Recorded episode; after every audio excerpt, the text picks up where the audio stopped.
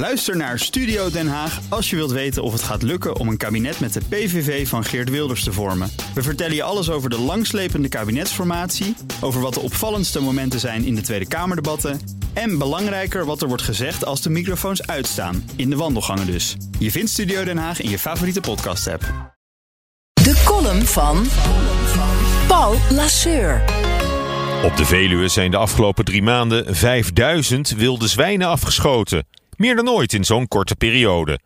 En het bloedbad is nog niet voorbij. De boekhouders van Faunabeheer hebben uitgerekend dat nog eens zeker 3.500 dieren eraan moeten geloven dit seizoen. Meer dan 86% van de totale populatie moet worden vernietigd.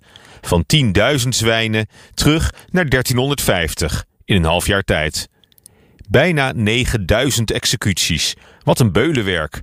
Maar volgens de jagers gaat het afschieten dit jaar relatief makkelijk. Want de zwijnen komen vaker dan anders uit de bossen tevoorschijn omdat er zo weinig voedsel is.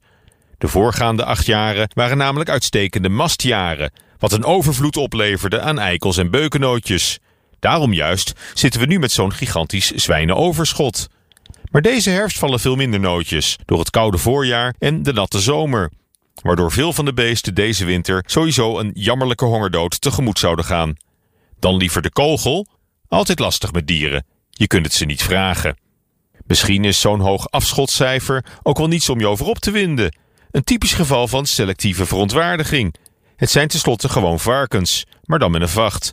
Van hun tamme, onbehaarde soortgenoten werden er in Nederland vorig jaar 46.000 geslacht. Per dag wel te verstaan. Vaak na een erbarmelijk leven in megastal of varkensflat.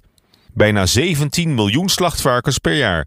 Daarbij valt het afschieten van 8, 9000 wilde zwijnen voorkomen in het niet. En toch wringt het, want het had niet gehoeven. Nederland is geen wildpark, maar een dichtbevolkte stadstaat. Een soort Singapore aan de Noordzee. Binnen onze landsgrenzen kunnen wilde dieren kennelijk alleen overleven door actief wildbeheer op gezag van de overheid. Door een diersoort te beschermen of zelfs in het landschap te introduceren. En in te grijpen wanneer een populatie te hard krimpt of groeit.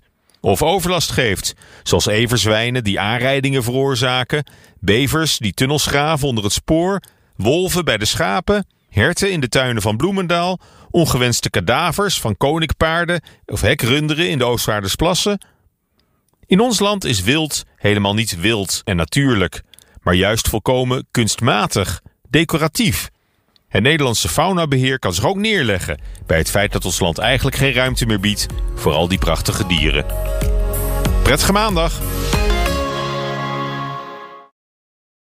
Ook Bas van Werven vind je in de BNR-app. Ja, je kunt live naar mij en Iwan luisteren tijdens de ochtendspits. Je krijgt een melding van Breaking News. En niet alleen onze podcast Ochtendnieuws, maar alle BNR-podcasts vind je in de app. Download nu de gratis BNR-app en blijf scherp.